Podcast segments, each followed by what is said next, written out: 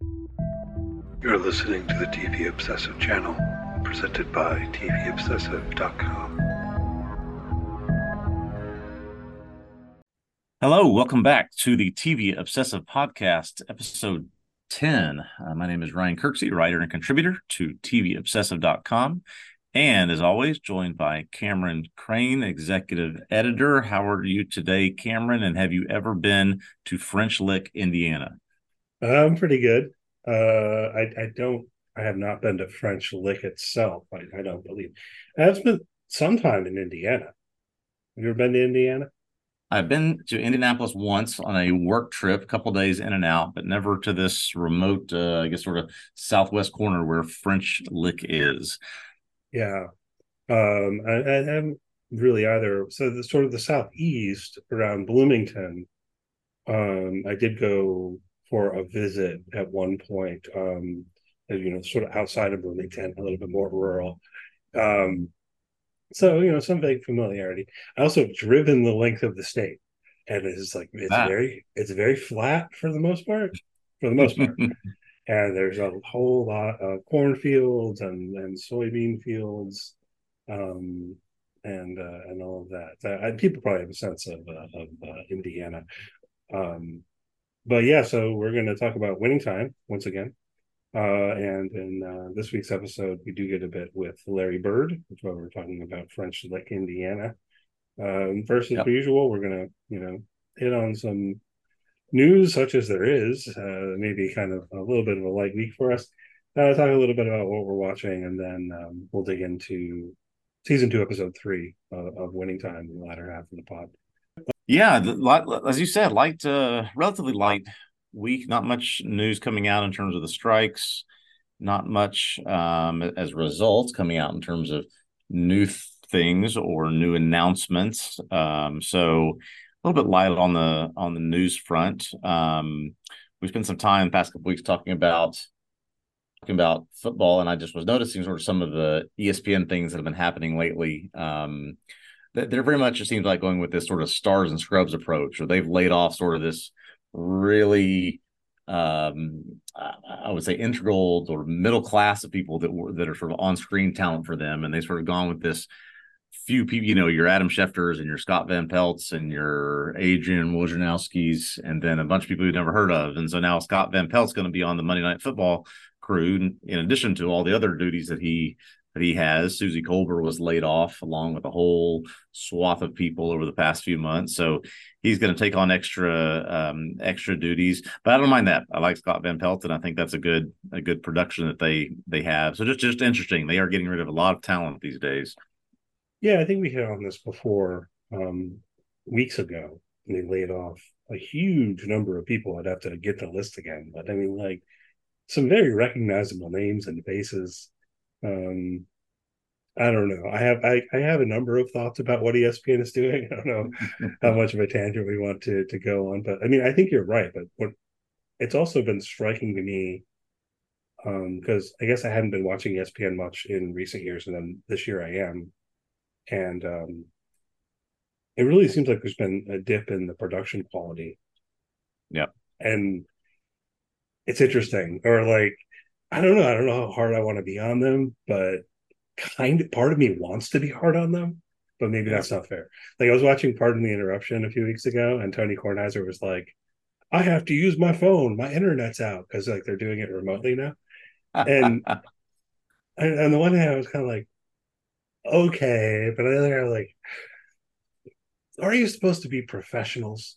Like, yeah, this is just the, I don't know, man. Um, or the worst thing was they had a had some kind of remote interview with Joe Burrow, and uh the audio was just awful. Yeah, but it just seemed like they were like, well, I guess that's what he's got going on. You know, it, it it's a it's a weird thing that I think that we transitioned into with the um you know, probably started in 2020, right? We start doing things remotely. And then the extent to which they're like, well, well, we can do this. We don't actually have to get all of the people in the studio. Um, yeah. we, we can have people zoom in or, or what have you. And potentially that's fine. And for the most part, you know, it looks okay and people got good microphones. But then every once in a while it creeps in like they don't. And they just hmm. roll with it and I, I don't Yeah, know. Like, yeah. The, the they're- they're a the editor product of me doesn't like that. Yeah, they're, they're they're a product of their own success. You know, they got so big before streaming that you know their their reporters and their on screen uh the, the the conveyors of the news became such personalities that these these own these people became celebrities. And so they had to you know spend so much not only on them but on the the leagues that they're trying to showcase on their channel. So it's it, it's a product of their own success. And then cord cutting has has obviously hurt their their business. So yeah. they, they i agree. They, they they've suffered in in, in recent years. It's just striking to me, I guess, because I watch some of this stuff that seems more produced for um for the internet. yeah Um, Yeah. And many times the production quality kind of seems higher. And it's just a bizarre world to me. It's it, Yeah. in, in some way that that, that that that feels like it's the case. Well, Um well, on on the opposite on the opposite end of the spectrum, um, I guess there's a segue here. Um, someone that that used to work for ESPN by the name of Bill Simmons now owns a website and podcast network called the the Ringer. I, I, this is not news, but I found this really interesting piece this week that was on the the Ringer about what it would be like if HGTV came to your street and turned one of the houses in your you know in your little cul-de-sac into the uh the neon pink Barbie dream house. And so this was a really interesting look at what what happens when a whole production crew not only takes over house but rents another house on the street and what it means when they uh, just completely take over your neighborhood. We can put the link in there to this this story. I just found it very interesting, sort of behind the scenes look at what it looks like when uh some takes over part of your part of your neighborhood to complete a show. Yeah, so I was, I was looking at the article that, that you uh, sent me the link to. So, you, but I wasn't sure on this. So, just to be clear, you, you have you watched the Barbie Dreamhouse Challenge on HGTV? Oh no, no, no, Oh, no, okay. no, no. Um, I don't know. Maybe it's sort of, sort of interesting. I I feel like I'm a little bit of a weirdo because I was reading it and I got to where they said, "Oh well, you know, they're promising all the people in the neighborhood, no, we're not going to leave it like this." yeah. And uh, and part of me thought like, "That's no fun," you know. Let's wait, wait, you can't have a flamboyant house. I don't know. There, there's Yeah. something in me like uh, my They, they, grandmother they always turn wanted to, this, yeah, always they wanted turn to paint her house bright red. You know, and it was like, yeah, Yeah. let's do it. No, no, no HOA in the world will, will allow that these days. Yeah, Uh, but, the- you know, this, this crew came in and turned this street upside down for for a few months, and then three months after they left, they put it all back and are now trying to sell the house for profit, which I guess they can because it was the it was the Barbie dream house. but it no longer looks like the Barbie It's Dream House. That's Nope, they've they've, just- they've toned it all like- down. they won't let us have any fun. These housing associations, you know, it's just all of these people in the world are like, you can't have Yeah. fun. You can't. You know. What if Yeah. I wanted? What if I owned a house and wanted to make it bright pink just because I I like it? You know, Good- people good luck. to the authorities and Good don't luck getting that, that through your HOA. Well, listen, this is the type of stuff we get when it's a slow news week. So what Yeah. uh, what what caught your eye? Yeah, we do have a couple of things. Um, a number of people were um, rather upset about a couple of uh, cancellations that were announced this week, particularly A League of Their Own. Um, they Amazon at right around the same time, maybe it was the same day, or maybe there was a day in between.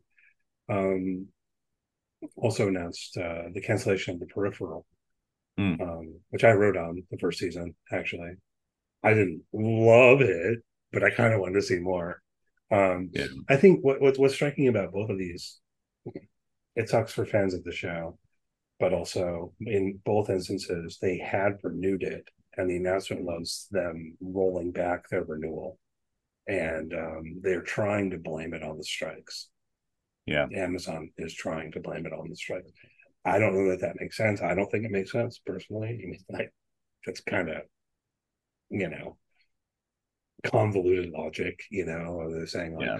oh, but you know, by the time this is resolved, we're going to have other stuff, and we're not going to be able to do this, and you know, we're going to have a log jam. It's like really, you know, um, it's just such an such an easy scapegoat these days for networks to pull the plug on things like this. I mean, this is the same network that spent what half a bill on on the Lord of the Rings show. Um, you know, they go all they went all over the world and have done five seasons of Jack Ryan. I mean, they, they, this is Amazon and Jeff Bezos. They've got money to throw at this if they want. The strike uh, notwithstanding. yeah, they've got money to throw at it, and the timing is. I mean, both of these shows aired like over a year ago. I think I'd have to double check the exact date on them. on uh, the peripheral. Have you have you watched either of these? You check out a League of Their Own. Or? I've not seen either of these. League of Their Own is one of my wife and I's favorite favorite movie of all time, but I've not caught either of these shows before. Well, no, I mean, I don't know. A lot of people got really into a League of Their Own in particular. Yeah. I know there are also people out there who are really into the peripheral and really, really loved it more than um, I did, and that's fair. You know, I thought it was kind of great at first, and then became unsure about it, as often happens you know, with sci-fi. This is based on William Gibson book, so William Gibson is sad. Come on, Amazon. How, how are you going to bum out the great William Gibson um, by canceling the show based on the you know the, book that he wrote? He's a fan of the show. Just make make it for William Gibson. Um, we've been on the Jeopardy beat, so we'll hit this. Um, yeah, they've announced that uh, uh, Ken Jennings is going to host Celebrity Jeopardy, which I guess has usually been Blossom. I was always thinking right. Blossom.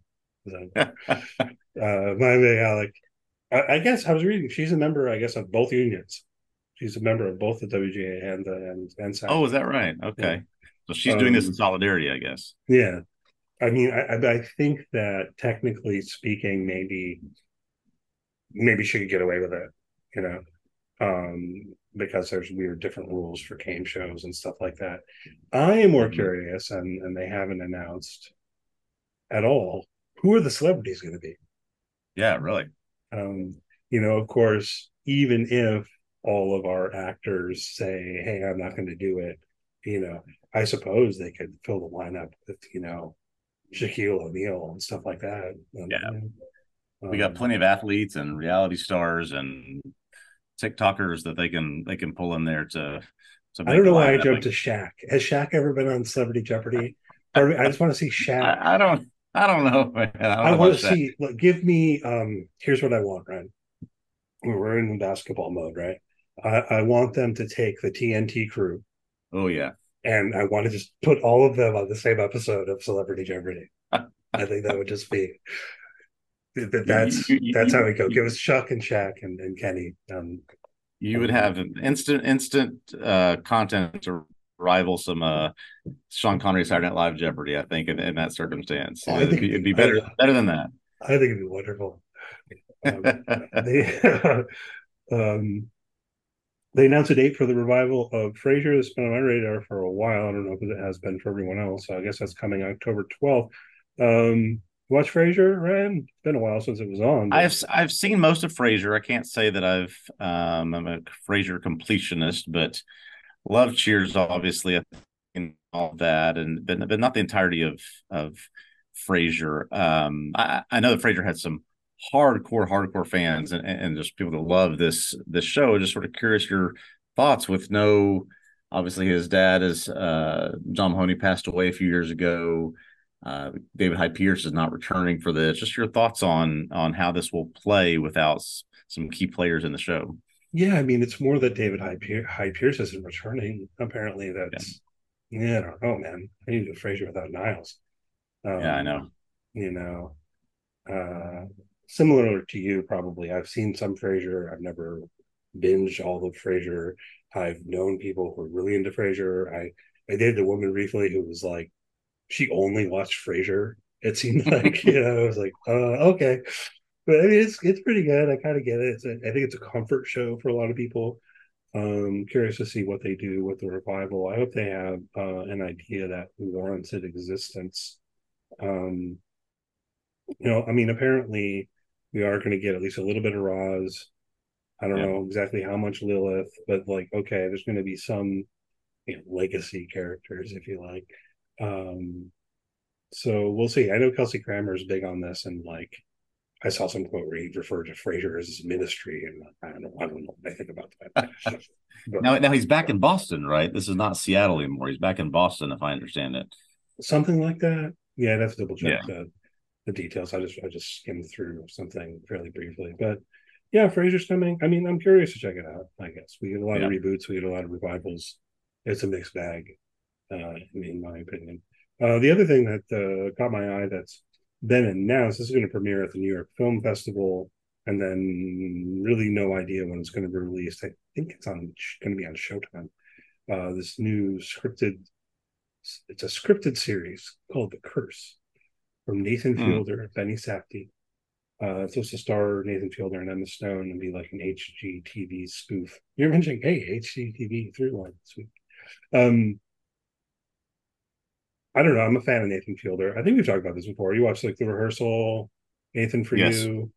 Yes. Um, Yeah. So when you say HDTV spoof, and I'm not probably read as much about this as, as you have, what, what exactly do you mean by by that? I'm curious for sort of what the format of the show is going to be.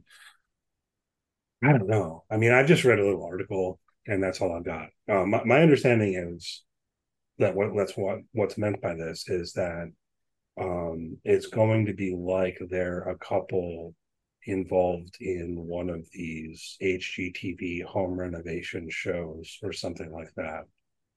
Um,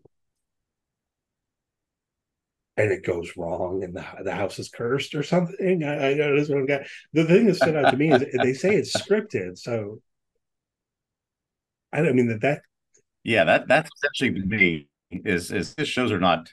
I, I think when I've never seen a show because that's 100 percent scripted. There's a I skeleton. certainly would not call the rehearsal scripted. I would say like that that's wrong. You know, No. like I, I don't know if uh maybe certain things were planned or what have you. I mean, it's it's weird and part of what I well, part of what I really enjoyed about the rehearsal is like how it really blurs the line between um reality and fiction. So I don't know if this is going to be along similar lines to that or to what extent or different, but I don't know. I, I'm kind of excited for that. It's coming down the pike. Yeah. If uh, here, I'll just do a quick tangent into a, if you want a funny 80s movie to watch along this same topic, uh, The Money Pit with Tom Hanks and, and Shelley Long about a house that seemingly cursed. That's a great movie I used to watch when I was a kid. So Yeah, I don't know. I, mean, that, I was thinking about that as well. I, the, the the image that sticks in my mind is when he like he falls through the floor and got the rug around him and he's going, ah! yeah. Uh, yeah, oh gosh. one. Okay. Well, I'll check that. A- After the rehearsal, I'll, I'll be checking out things that Nathan Fielder does. So I'll, I'll certainly check in on that one. Yeah, absolutely. I, again, I have no idea when the release might be a ways off, but I guess Yeah. it can premiere to the, the New York Film Festival, and so maybe not that far off. I, I mean, I do think that some stuff that maybe they were going to do a little bit later, they're going to end up doing a little bit earlier because of the strike. That that's one possibility. So we'll see how all of this goes. Um, but uh, all right. So uh, yeah, moving forward, uh, I know you you're on top of Ahsoka, right? Which comes out today. So yeah, we're we're recording Um, this on Tuesday the twenty second. Tonight is the night, um, two episode premiere of Ahsoka. My I mentioned this to you earlier. My head is just swimming in in Star Wars background and animated series and and reading through synopses of books and comics and everything I can to get my head around who Ahsoka Tano is ahead of the the premiere tonight. Um, I, it, it's funny in, in reading through this. I'm also gone through some of the the things that um, Dave Filoni, the creator of this of this series, and the guy who wrote every episode, has, said um, he's pegging a lot on the future of Star Wars on this on this show that's coming out tonight. Um, he's d- doing it in, in a way where you know the things I've been watching to prepare for this are Star Wars Rebels, Tales of the Jedi, Clone Wars, all, all of these sort of background but still canon pieces of of Star Wars lore. But he is hoping that this builds into a MCU esque Avengers Endgame thing where we can put all these people together from Ahsoka and Mandalorian and movies into this timeline where eventually culminates in some kind of big project. Um, so it a lot of it relies on how how well this show does. But Filoni's the George Lucas apprentice. Um, so we'll we'll see. I have, I have high hopes for it, and we'll uh, we'll be finding out tonight. Yeah, cool. That's interesting. Rosario, Rosario Dawson's uh, playing Ahsoka. I'm like, like Rosario Dawson. I don't know, man. I'm total. You're you're talking about how you're immersed in Star Wars, and Hmm. over the past decade, I just kind of was like, yeah, maybe I'm not really into Star Wars. So I, I, I mean, where does this fit in in terms of the timeline?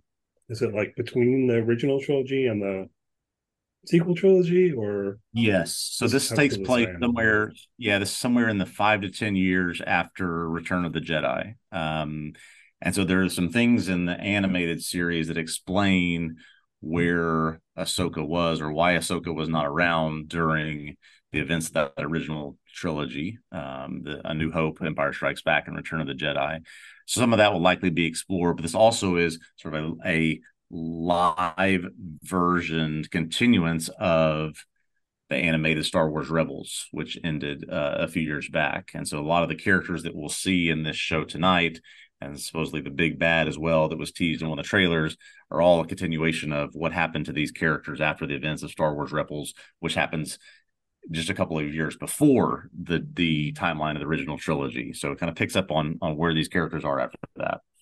all right. Well, So- cool. I hope uh, you enjoy it. I hope everyone in the world enjoys it too. Everyone and that that is that is the. The that is the tip of the tip of the iceberg of all of of, uh, of what we have to uh, explore as we look into uh, Ahsoka. So I've been trying to immerse myself in it, and and uh, I'm I'm ready to. I think I have five episodes of of Rebels left, so I think I'm 80 episodes in or something like that, and ready to wrap those things up and and catch Ahsoka tonight. Yeah, you got some Star Wars to binge. Hey, hey, hitting on a lot of sci-fi. Um, Invasion premieres tomorrow, and I'm writing on that, so that's something I've been watching.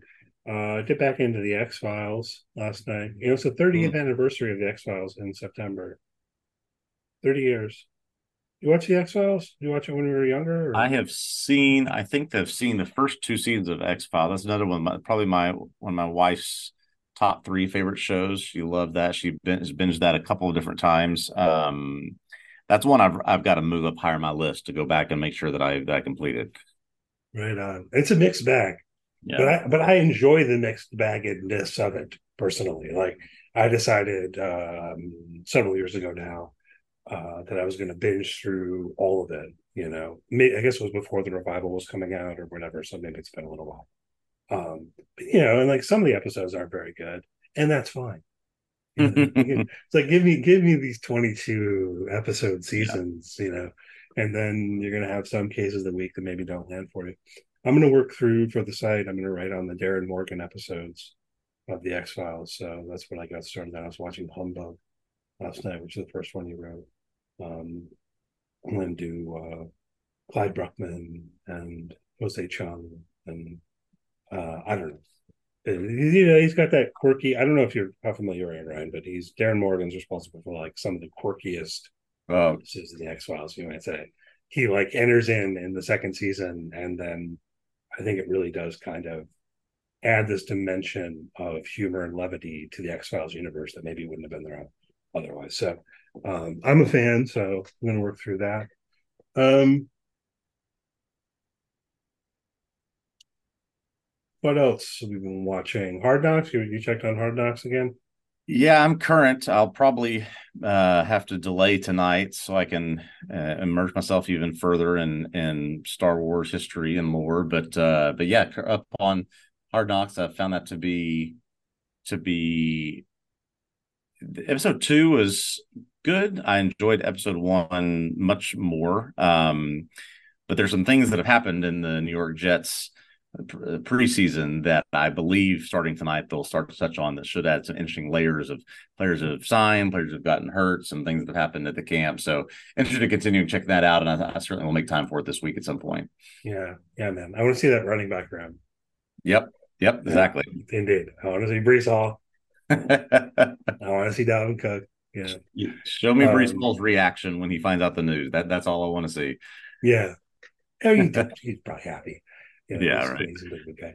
But yeah, I mean, it has been interesting. I know that uh, they kind of shoved it down their throats, as Aaron Rodgers said.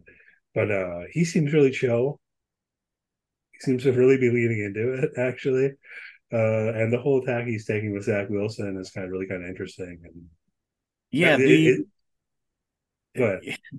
You know, I was going to say the, the Aaron Rodgers part of this thing, as you said, has been very, very chilled. Very different than maybe what we heard about Aaron Rodgers uh, prior to Hard Knocks and about some of the demands he makes, some of the things that he does. Um, so there, there's some conspiracy heads out there that said that Aaron Rodgers forced the Jets to sign Dalvin Cook because he knows him. He's played against him two times a year for the past four years.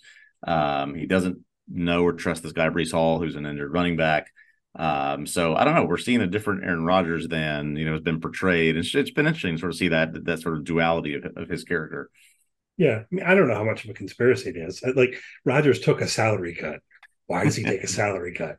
Go sign other players with that money. You know what I mean? Right, like, right. I, I think I, I actually think it'd be totally reasonable. He was like, "How about this guy Dalvin Cook, who's out there?" You know? yeah. Um, oh, this is the way that it works, actually. yeah, that's that's fine. It, the more interesting thing to me, maybe, is the extent to which I've started to feel like all of this stuff. I'm getting invested in the um, Zach Wilson uh, redemption arc. Like I want a Zach Wilson redemption arc. You know, Rodgers out there saying like, "I'll play for a few good years," and you know, then Zach Zach will take over for 15 more or whatever. Yeah. And finally myself going like, really? You know, because I mean, the guy was, you got to feel somewhat bad for him. He was, he was, he was, he was virtually getting booed out of town last yep. year, you know? Yep. Um, but they kept him around. And yeah, I mean, I don't know if somehow he can ultimately turn it around and take over the reins from Aaron Rodgers in a couple of years and become a good NFL quarterback. It'd be a great story. Yeah, that's all I'm saying. It'd be a great story. Speaking of great stories, if you're just bored tonight, as you're falling asleep, just uh, Google some of the news in the past 12 months with Zach Wilson and his shenanigans, um, some of his extracurricular activities, shall we say, and you'll you'll you'll be quite amused. Yeah, no, I think I know what you're referring to, but yeah, you know, I don't know, whatever. but uh, besides being good for the one share of Zach Wilson I have on a dynasty roster was sitting there, um, I'd, uh, I'd I'd really like to see it. It'd be it'd be a good story. Um, yeah, yeah. All right. Well, so should we move towards winning time? Yeah, let's transition from football to to basketball and get it to some winning time. Yeah, apologies for anyone who doesn't, you know, like all the sports. It won't always be like this. we, yeah, probably. Um, but okay, so we're gonna dig into winning time, season two, episode three. Uh, as per usual, we'll take a quick little break in between this and that. Do be aware that on the other side of that break, as we talk about winning time, uh, uh, there will be spoilers. We're going to talk about what happened in the episode. We're going to, you know, dig into things a bit, you know. So if you if you haven't seen it, you can listen anyway if you want to, but be aware of that. We're going to talk about what happened in this past Sunday's episode of Winning Time, and maybe also, you know, hit on some of the stuff we know about the NBA history and so on and so forth. So that's what you're getting into. Um. All right, so we'll take ten seconds or so uh, now.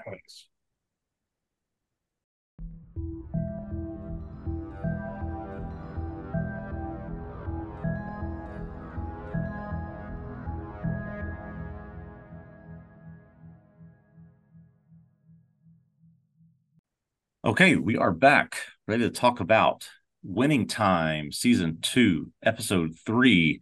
And Cameron's already given us our spoiler spoiler warning for that, talking about uh, this season, last season, and the NBA history surrounding this uh, this story, primarily of this. We're now in the off season of the 1980 1981 season. Um, you know, we talked about just right before the break here about you know the amount of football and basketball we're talking about, there's actually not much basketball in this episode. Uh, it's much more of the behind the scenes, off season turmoil.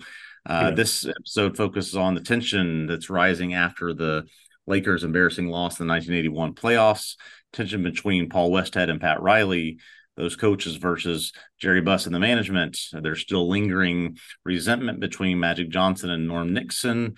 Uh, Jerry and Jeanie Buss are at odds about how to run things and who's in charge of certain aspects of the business.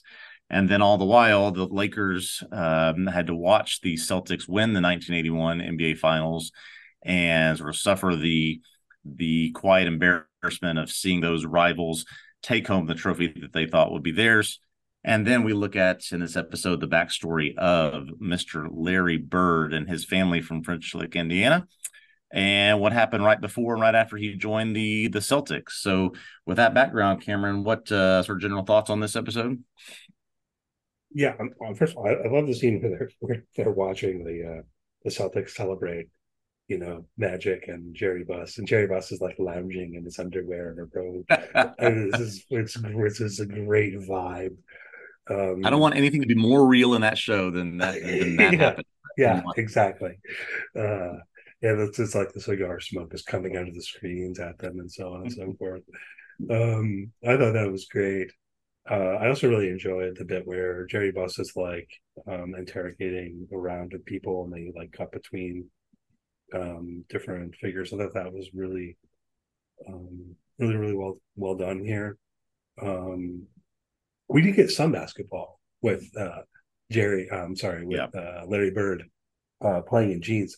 Which you know we're we're going to talk about fact checking a couple of things here. I forgot to Yeah. fact check this. I realized I trusted the show. The show told us that that, that it was true, right? They like not only do they have him come on the court wearing jeans and a flannel, they put up a little chyron thing like, "Yes, he really wore jeans." Um, do you know that that's true? Or I mean, because it could be like a Fargo thing, right? Do you know that he really wore jeans? I mean, I've heard that before. Um, that you know, Larry Bird gets convinced to come to Indiana State. He shows up to a practice, his first practice in jeans, goes out there and it just sort of drops on everybody's head like he would, you know, for the rest of his career. So I've heard that story before, but you know, I don't have any way to dispute it. Yeah. And if they're telling me that it's real, I mean, uh, I, I guess they've done their their homework there. Yeah, I guess. But again, it's it's a fictional show, Yeah. and uh, I mean, I believe it. But I think and maybe it could be apocryphal. Maybe it's been one of these things that's just been out there. Like everyone Yeah. accepts. No one. Larry Bird has no interest in disputing it. You know, he's like, yeah, that, that fits. You know, that fits my my image. Yes, I went out there wearing. Uh, you know, I was wearing boots too. You know, whatever. You know, start Yeah. ramping it up. But you know, I mentioned Fargo because the, that's infamous in my mind. You know, the beginning of Fargo, the movies, says like this is based on you know real events and all of that. And Right. no, you know, it's like actually they sucked in that's part of the fictional frame. So, Yeah. but yeah, okay, we'll go ahead and believe that Jerry. Uh, I'm sorry, not Jerry. We'll go ahead and believe that uh, Larry Bird uh, uh, played in jeans. What did you think of the rest of how they portrayed um, Larry Bird? We get we get a little bit with his dad, Joe Bird. Um, Mm-hmm. I don't know how how did all that work for you? Yeah, I went and- did some reading on this after that episode aired, just sort of see what, what Larry Bird had to say, not about this particular episode, but just about his his history. And as you might expect, he's very much a closed book about this. Very much doesn't like to talk about it. Very much said that. I think his quote that he gave to a reporter, fifteen or twenty years later, was, "I thought I handled my dad's suicide well." Right, so it's just sort of not not giving too much about um, this this story. So r- really, this this whole thing that happens where uh, Bird leaves University of Indiana, comes back home, meets with his dad. His dad uh, sort of reads him the the right act on how you know he's wasting his talent by not not pursuing basketball. Um, eventually, reluctantly gets gets recruited by a scout to come to Indiana State, and then we see this uh, this this final scene of the episode where um, Joe Bird, Larry Bird's father, has committed suicide. Now that is true. He did um, he did uh, commit suicide with a shotgun, and we don't know that you know Larry Bird walked in and saw this, and the police called him over there. We don't know any of those those details, but it was pretty sobering me to me to see this, and also sort of see how it may frame the person that we know as Larry Bird, how penetrating he is, how motivated he is, how much of a guy he's just going to come out and destroy you because maybe he's got these things in him that he needs to get out, but he's not good at expressing them verbally. He's not good at expressing them emotionally. So he expresses them on the basketball court. And so he sort of became this guy who will just just do everything he can to put you in the ground um, after suffering. I mean, this was not the first I think traumatic thing that he had in his childhood. The parents separated. It was a bad situation. He had younger brothers and sisters, right? So, but it really did do a good job to me for framing who Larry Bird is and helping me understand the person, the basketball player that I've known for so many years. Yeah, right. I mean, I mean, I thought it was really. I didn't know, I guess, about Joe Bird's suicide before watching this. I don't. know. I feel like I know a lot of things, but uh, apparently, I didn't. I didn't really know about that. But yeah, I mean, um, at least the event itself occurred, right? Um, I think I want to focus on the extent to which I agree. I think I think they, they do a good job of um, kind of employing in the show to deepen Larry Bird's character and sort of where he's coming from Um, and to think about the real life Larry Bird, but also the the portrayal of Larry Bird in the show, which to this point has been. I think it's fair to say that mostly the show portrays him as an asshole. But Yep. but but here, I mean, it had there've been maybe some some prior moments that were sympathetic also, but this kind of you know lays into that uh, a bit more, and I really appreciated that. Um, also, the scene where um, Red comes to talk to him uh, to get him to agree to come to the Celtics because apparently he wants to go back to Indiana State. Um, yeah. wants to win a college championship, which is that's fascinating too, you know, because IU, IU has a storied basketball history, right? Indiana State, not so much, man. Right. You know, um, Yeah, that that's something they didn't explore was what were his motivations to actually go to that specific school. Obviously, as you said, Indiana won titles under Bob Knight before Larry Bird's time. They won titles with Isiah Thomas after Larry Bird's time. So I don't understand or know much about Bird's motivations to go to Indiana State beyond this scout just pestering him every day. Yeah, right. I mean, I, I don't know either. That would be something might be interesting to um look into a little bit more. I, I only kind of have what the show gives us here, and maybe you know, maybe everything is kind of speculation anyway at, at this level. You know, like with all of this, we know the facts. We know that like he, he went to IU, he dropped out. Yeah, his father committed suicide. He went to Indiana State. Um, which again, I, I don't know. I, I, I'm not an expert in college basketball history, but certainly I can't think of another time when Indiana State was that competitive. So, however, No, he got, oh, no, cer- certainly not. Cer- certainly not. And it was all Larry Bird. It was all Larry Bird. Yeah. So, Yeah.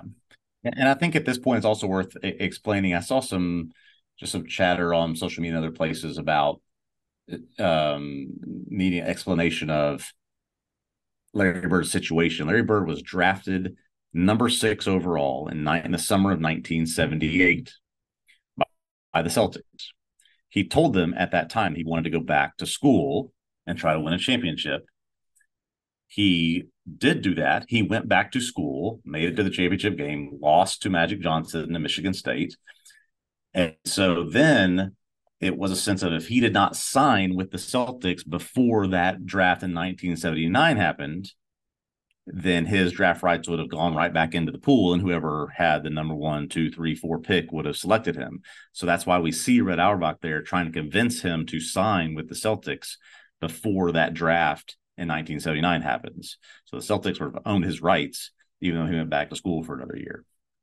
yeah, it's a weird quirk of um, how the whole draft situation works. And um, Yeah. yeah, thanks for explaining that. People appreciate it. I know in Hawk's article we put out, you know, he kind of glossed over this, and I thought that's fine.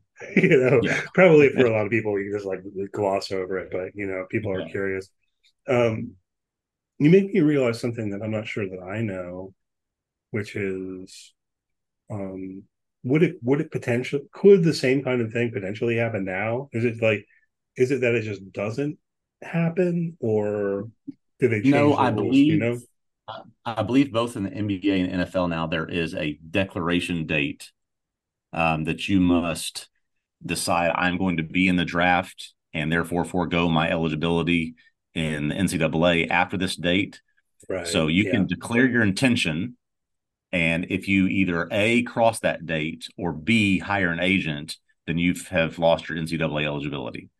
So there, they sort of changed that rule to where you couldn't get drafted and then go back in to the pool. The only place where that can happen now is if you come out of high school as a baseball draftee, you can decide, no, I don't like my spot. I'm going to college instead and re-enter the baseball draft after three years of college.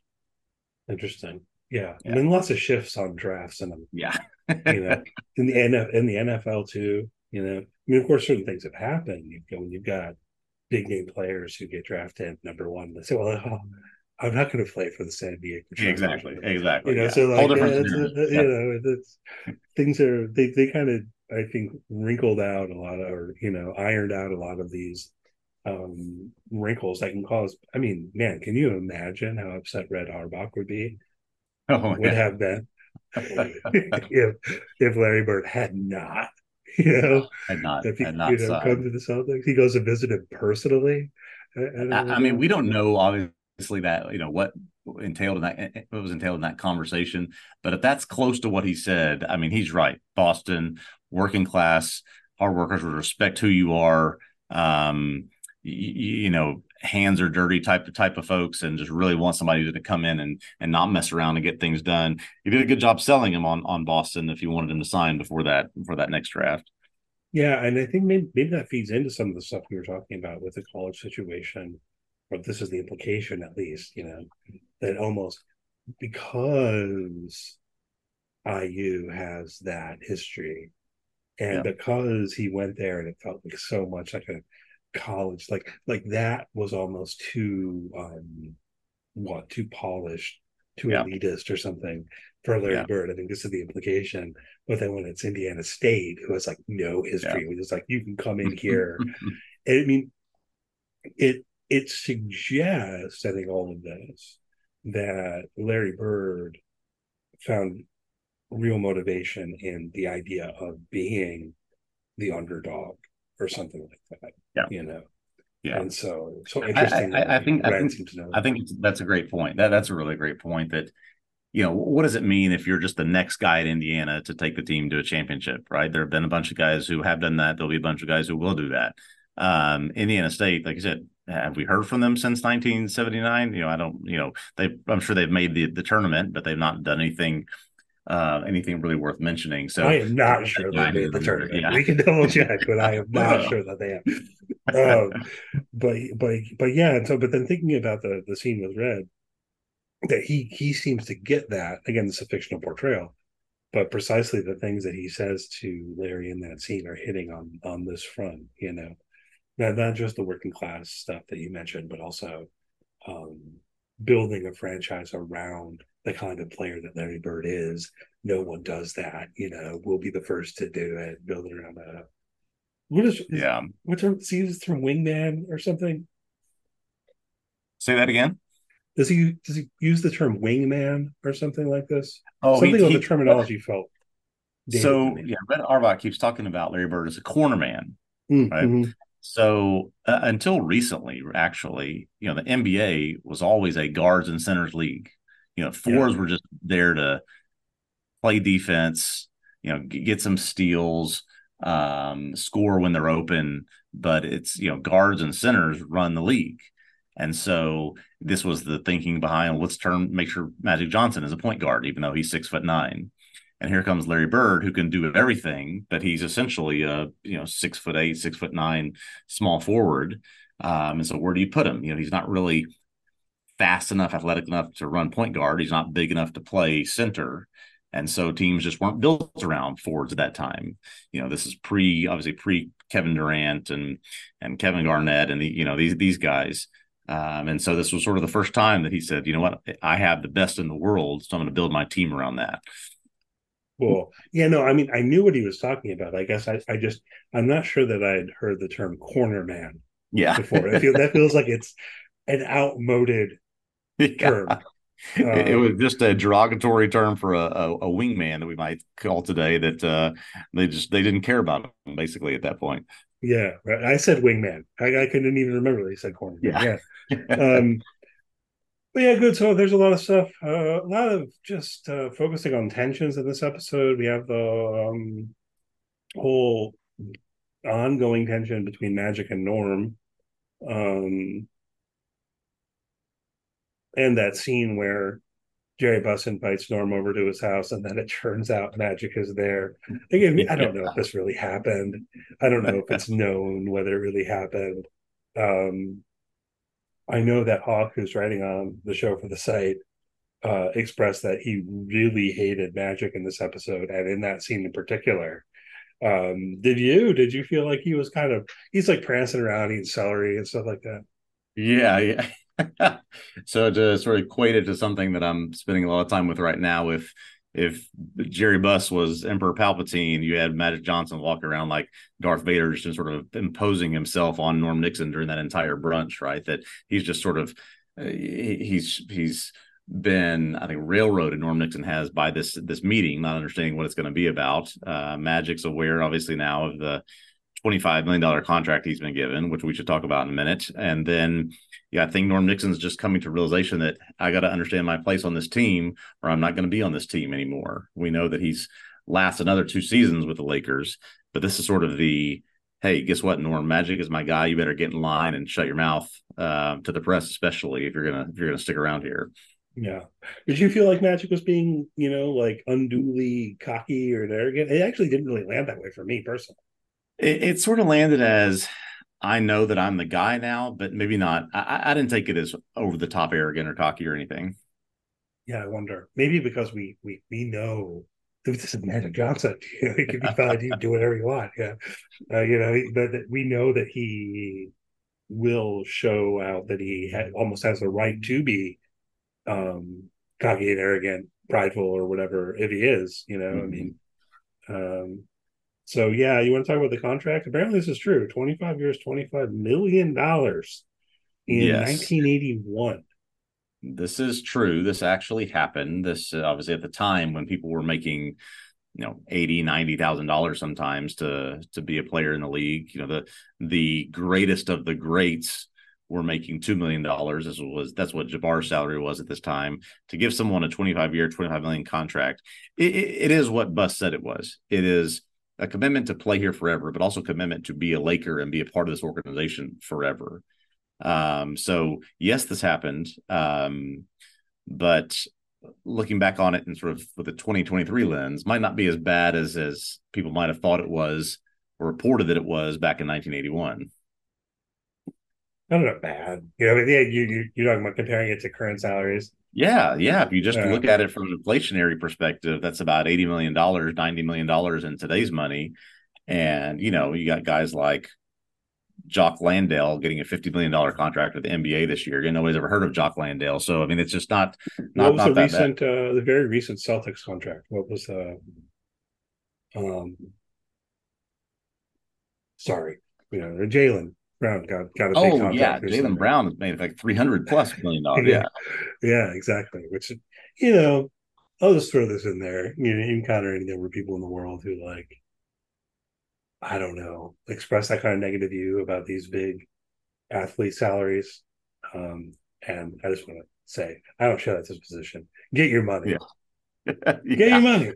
Come on. Get what you get what you're get worth. It, get it. I mean, it's it's not like that money is going from nowhere, you know. I mean, like if you want to start, if you want to start like saying, "Oh, but that money could fund social programs or something like that," it's like, okay, well, maybe, but yeah. tax the NBA as a whole more or something. We'd have to see how that goes yeah. because they're getting their, you know, the players are getting their cut of the billions and billions of dollars of revenue. Exactly. You know? Exactly. And so, like, if it's not going to the players, it's going to the owners or whatever here, you know. So yeah, pay them. Get your money. So, so to your point, Jaylen Brown just signed a five-year, three hundred and three million dollar contract with the Celtics. So imagine signing Jaylen Brown to three hundred three million, or signing Magic Johnson for ninety million. I mean, it's just sort of it looks like a steal when you when you uh, have the hindsight of of 40 years of of NBA history and contracts to look back on. Yeah, but I think it just goes to show too that it's not just a matter of inflation, but it's a matter of the popularity of the league exactly. a, a matter of the amount of money that they're that they're taking in overall, and uh, and how much that has grown in the past in the past forty years, right? Um, which of course that's always been presented as like part of this story. If we think back to the very beginning of Winning Time, the TV show yeah. where we started, you know, you remember like Jerry Buss, you know, saying like, why why can't basketball be sexy? You know, Like why why can't we get this sport and to be that kind of yeah. thing that's hit that people are into? You know, let's get the uh, let's get the Laker girls going. That whole thing. I guess they haven't quite um, returned to that thread so much, but that there's a novelty to what the Lakers are doing here in the early '80s, not yeah. just in terms of how they're playing the game and all of that, but the whole idea of this is a show. You know, I think yeah. that's part of why there's a Showtime Lakers because it's like it's not just that they were really good, but it's like we're gonna come, we're gonna put on a show for you. You know, yeah. And, and let's not um, forget, we're not we're not actually to get Pat Riley and the Showtime Lakers until sometime in the next basketball season. We're not even yeah. to the Showtime Lakers yet, which again surprised me when I saw. I went back to check um, after Sunday's episode, and I was thinking because this was a relatively tight time frame that we focus on here. This is just a matter of like a few days, maybe in the off season of 1981. So, oh, is this a 10, 12 episode season? No, this is a seven episode season. So Correct. we're you know about to be at the halfway mark here. And if, as we anticipated or as we predicted, that we're going to get to the 1984 finals, we got a lot of ground to cover between between now and then. Yeah, I mean, I think that's what they'll do. That's how they've set it up. Yeah. Um, and I mean, if anything, uh, if anything, I'd expect them to go further than that. Like I feel like we have yeah. to get at least to 1984, guys. We have to get at least to 1984, and they kind of made that uh, cinematic promise in how oh. episode one and uh, open. I was surprised when I first saw that it was seven episodes. Yeah, I mean, I guess I've done this the whole time. Um, maybe you did too, and it slipped your mind or something. But mm-hmm. um, yeah, why is it only seven episodes? I figure they must get the work done they want to get done in those seven episodes. I hope, yeah. you know, and uh, yeah. uh, maybe this is a good time to lump in. Hopefully, they get a season three. Um, Jeff Pearlman's out there. Uh, did you see his tweet where he said, like, since I'm uh, since I'm the only one who can pimp for winning time? Did you see that tweet? um, he, he's out, yeah, he's out there begging for viewers for the show right now. Yeah, Jeff Pearlman would be, if any listeners aren't aware, uh, he would be the guy who wrote the book that this show is based on, right? Um, the, uh, the book is called Showtime, and yeah, I mean, I saw the tweet. Uh, he's really he was saying, um, tweet, you know, hashtag more winning time, and mm-hmm. he was saying he was going to pick uh, a few people to send an autographed book to. It was really yeah, and he he said something to the effect of HBO really cares about the numbers, and so I think we could imply from that that maybe the numbers aren't as good as they were in season one, which worries me a little yeah. bit. Yeah, I, I did read that elsewhere also that apparently the numbers are um, are not as good. Um, but you know they they often get an interesting thing where they lag a bit and then they'll bring in the mm-hmm. streaming numbers later. And then I I think that with season one, the numbers were lower when it premiered and then kicked up as it went along, like the thing built momentum yeah. um, for whatever reason. I found myself wondering, like, did things like Jerry West threatening a lawsuit help this show? yeah. So, like, can we make that happen? Can we get Larry Bird complaining about this episode? Like, maybe it'll help the show, you know? Uh, I don't care, you know, just, but yeah, we, people we need to get, it we're, we're about to get Pat Riley as a coach coming coming soon. So we need to get his thoughts on on uh, the Riley Westhead relationship, uh, and maybe that'll create some buzz. I don't think he's spoken to this show at all. No, no. that would be fascinating. I, I want to hear what Pat Riley has to say about yeah. about this show. Like someone pester him.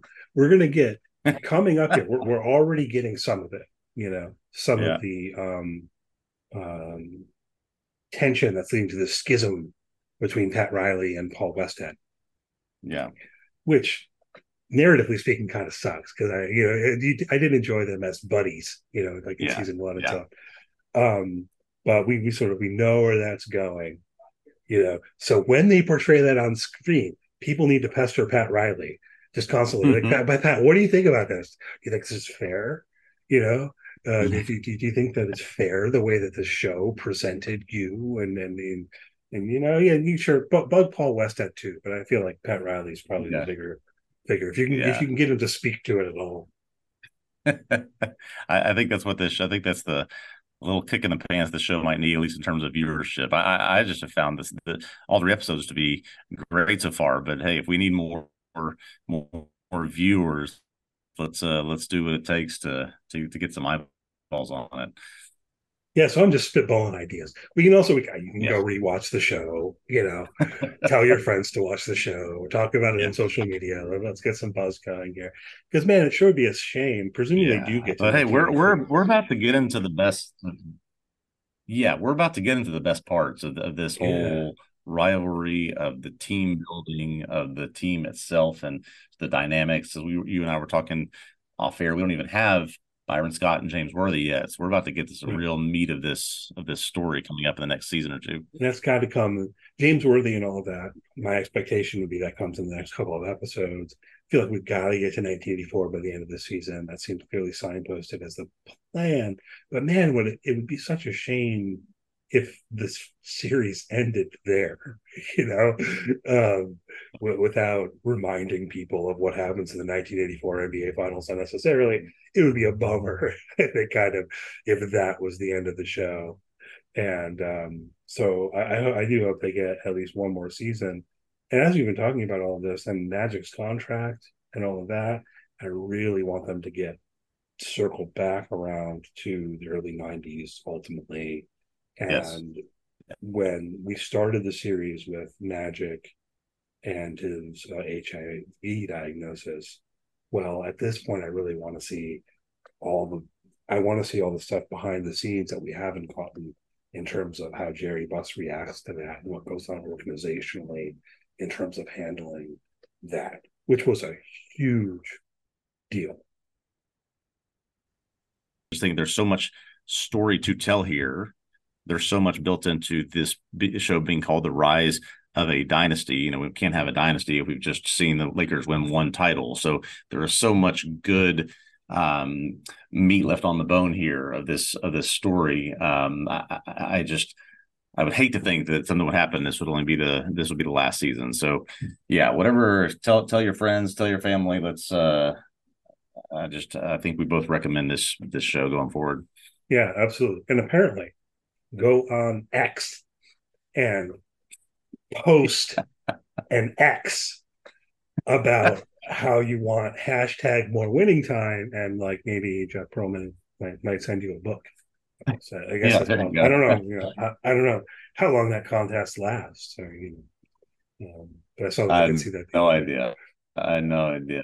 We we, we can't state made it to the tournament 2000, 2001, and 2011. And in those three years, won one total game against University of Oklahoma. So there's you go. There's their history.